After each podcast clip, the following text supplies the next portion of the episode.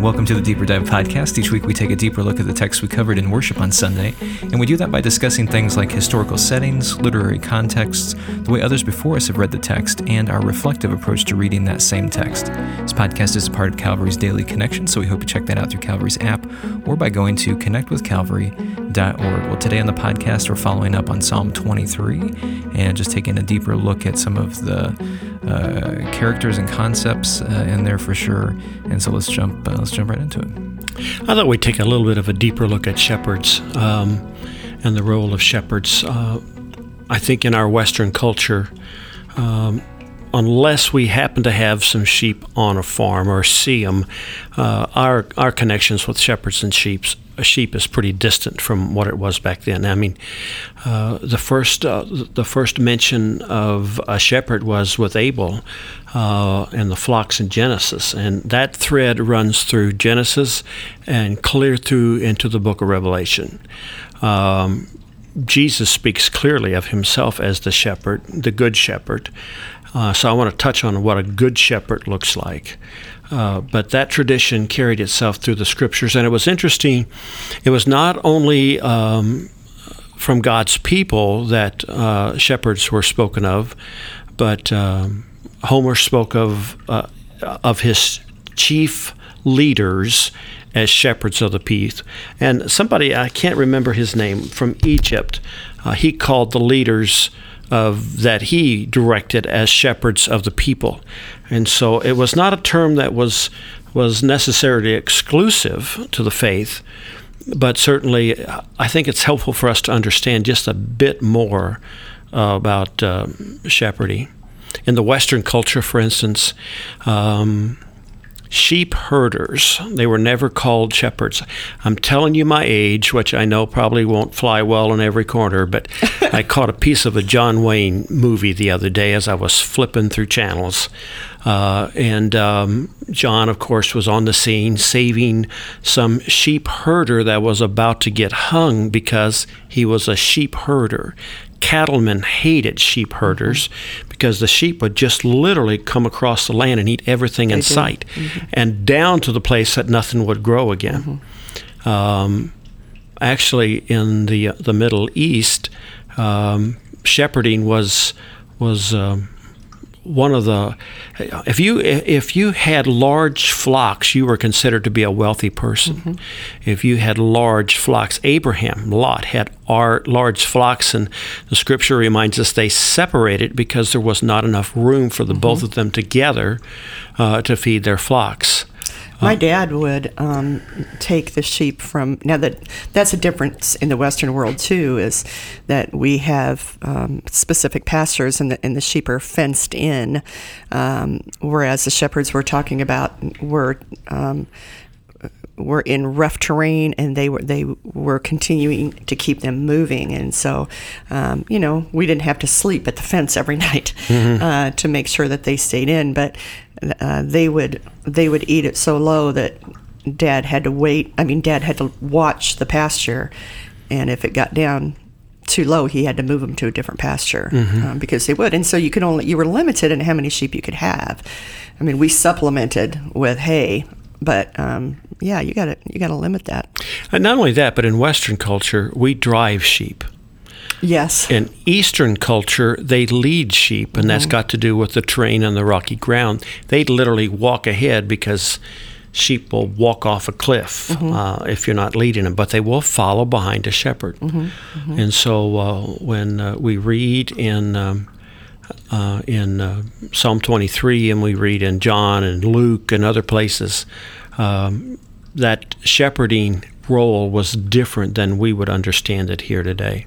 Yeah, when I think about one of my favorite parts of that psalm is. Um, he leads me beside the still waters and uh, you know there were waters in the middle east that weren't still mm-hmm. that were dangerous and if sheep were thirsty they'd just go in there and they'd be they'd die so um, the shepherd makes sure that it's a, a healthy, safe source for them to, to drink from. And I think we, as obviously, we as people, um, sometimes look for our nourishment um, um, in places that aren't safe.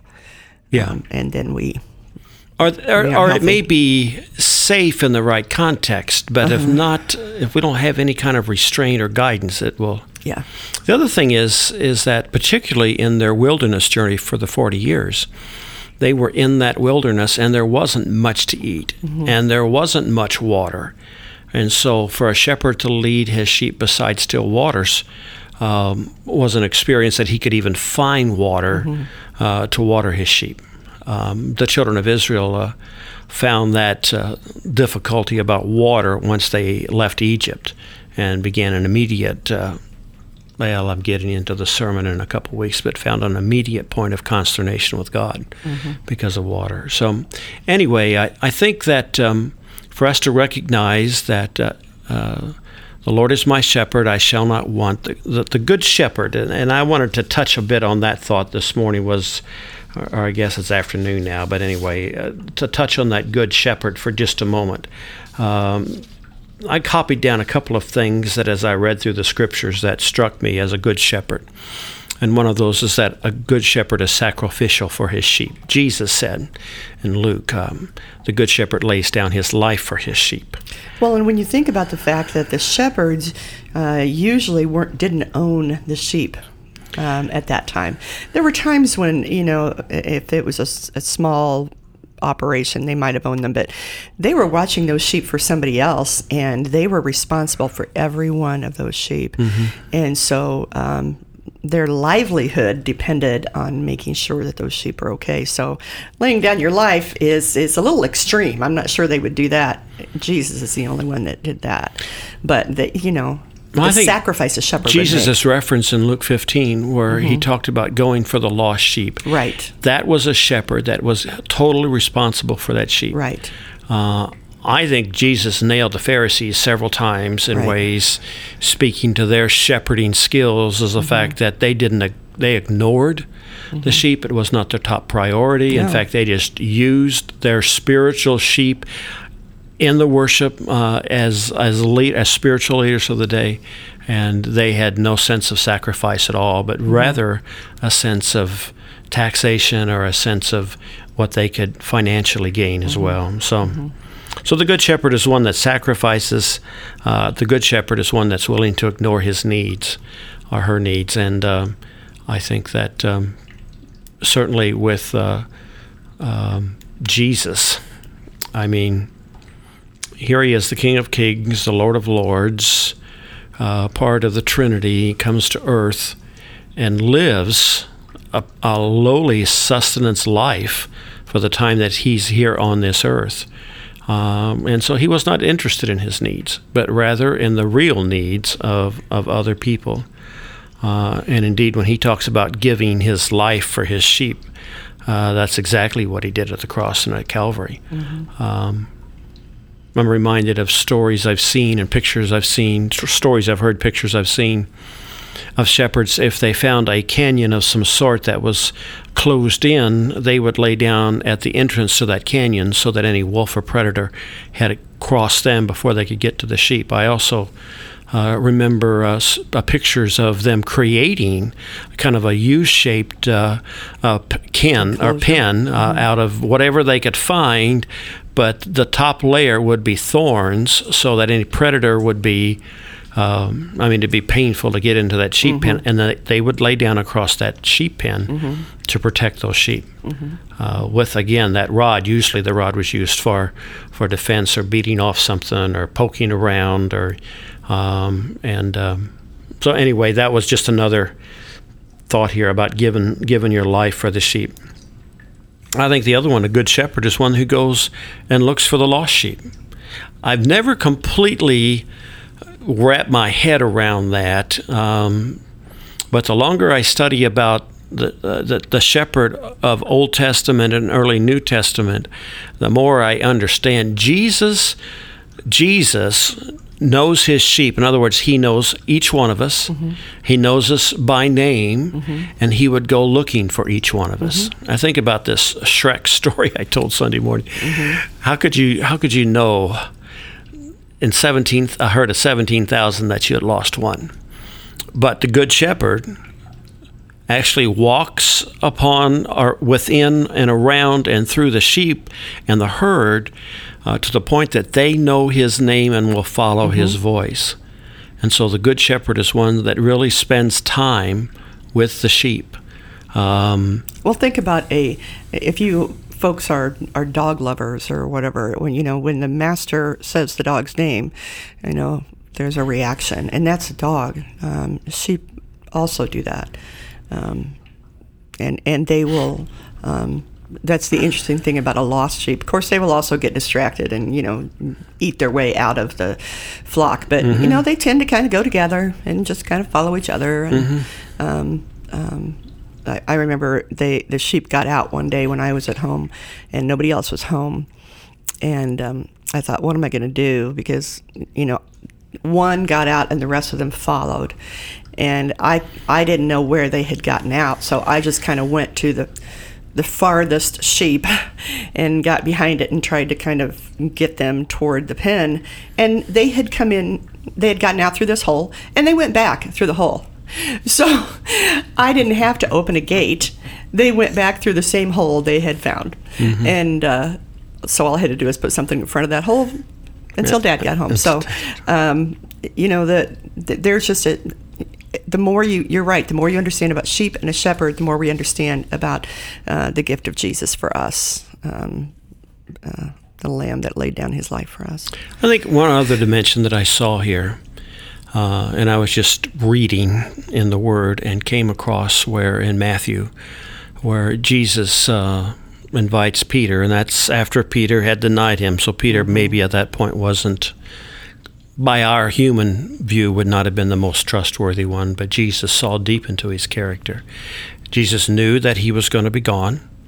Uh, well, actually, he he was already gone when he reappeared to them, but he knew that he was going to be gone in, in the sense of the Ascension. ascension. And um, he made preparations out of his concern for his sheep. And three times he told Peter, Feed my sheep or tend my sheep and take care of them when I'm gone. Um, and that's the work of a good shepherd, that uh, he makes preparation for that. That role of the shepherd in both Old and New Testament, um, at times, uh, uh, men of God were were considered to be shepherds, spiritual shepherds of the flock. That's what David's talking about here. I mean, David had quite an interesting life. Uh, the first thing was is that he was a shepherd himself, so he really understood when he talked about the Lord is my shepherd, I shall not want. He makes me to leads me beside. He leads or he leads me beside the still waters. He restores my soul. Um, and I think lie down in green pastures. in green pastures, right? rather than uh, trying to um, eat on something that doesn't give any nourishment. That doesn't give any nourishment or something that's really not there. right. So right. David really understood that because of anybody that experienced the Lord's shepherding him was some of his decision making Mm-hmm. during the time of his kingship, uh, David would have understood that. Mm-hmm. And um, I, I just think that's amazing. Mm-hmm. I, I, I come back. I said it Sunday, but I'm I just I'm going to I'm just amazed, utterly amazed. And this don't hear this as judgment. Just hear this as observation. Folks who have not yet come to Christ, howbeit however ever old they are, those folks who have not set a foot inside of the church ever or in 20 years, uh, somehow have learned of this 23rd Psalm. Now, they can't identify it as the 23rd Psalm, but when you read it to them, they can identify the words. I just think that's amazing mm-hmm. that it has that kind of universal power and context to people. Mm-hmm. Mm-hmm. I'm, I'm grateful because Yeah. it's a great tool in terms of ministry to people, caring for people. So, Yeah, we can go a long way in, in terms of uh, looking at the Psalms and, and all of Scriptures on shepherding, and probably will, yeah. but not more today, I don't think. Anybody? Oh, do you have something? Well, I was just going to say, I think God leaves shepherds today. Pastors are often referred to as shepherds. Um, I think in the United Methodist Women's uh, Organization. organization, there's called shepherdesses They are. in that They- yes. organization, and they're the ones that are uh, given the responsibility to keep track of where the members are, if they're okay, if they need help. right. Um, but that sense of shepherding a flock and being responsible for people's lives, mm-hmm. um, you know, some days that's that's a bit scary to mm-hmm. think about that mm-hmm. kind of responsibility is given to somebody. And yet, That's it's kind of fun share to watch how God works that It out is. too. It is. So. That's fun. Yeah. All right, folks. That's a that's a chapter of scripture. You know, I know scripture memory is probably long out of vogue and out of style. But if you were going to, I was talking to a sister uh, Sunday morning after one of the worship services, and she says, "I pray that prayer every day." That the Lord be my shepherd because I never know what I'm walking Mm-hmm. into at the next moment. That's true. And He's been faithful in the past, and I trust Him to be faithful tomorrow. Yeah, that's cool. Well, if you have questions or if you have some feedback, you can find us on Facebook or email or any of those ways that uh, you typically get a hold of people on the internet somehow. uh, we'll be there. And we'll be back uh, next week uh, with a deeper dive into uh, Ephesians, I believe the 4th chapter. And and we're going to talk about synergy. So uh, it's actually the third chapter, uh, 3, 14 through 21. So it is. Yeah. um, it's going to be fun. All right. So until then, grace and peace.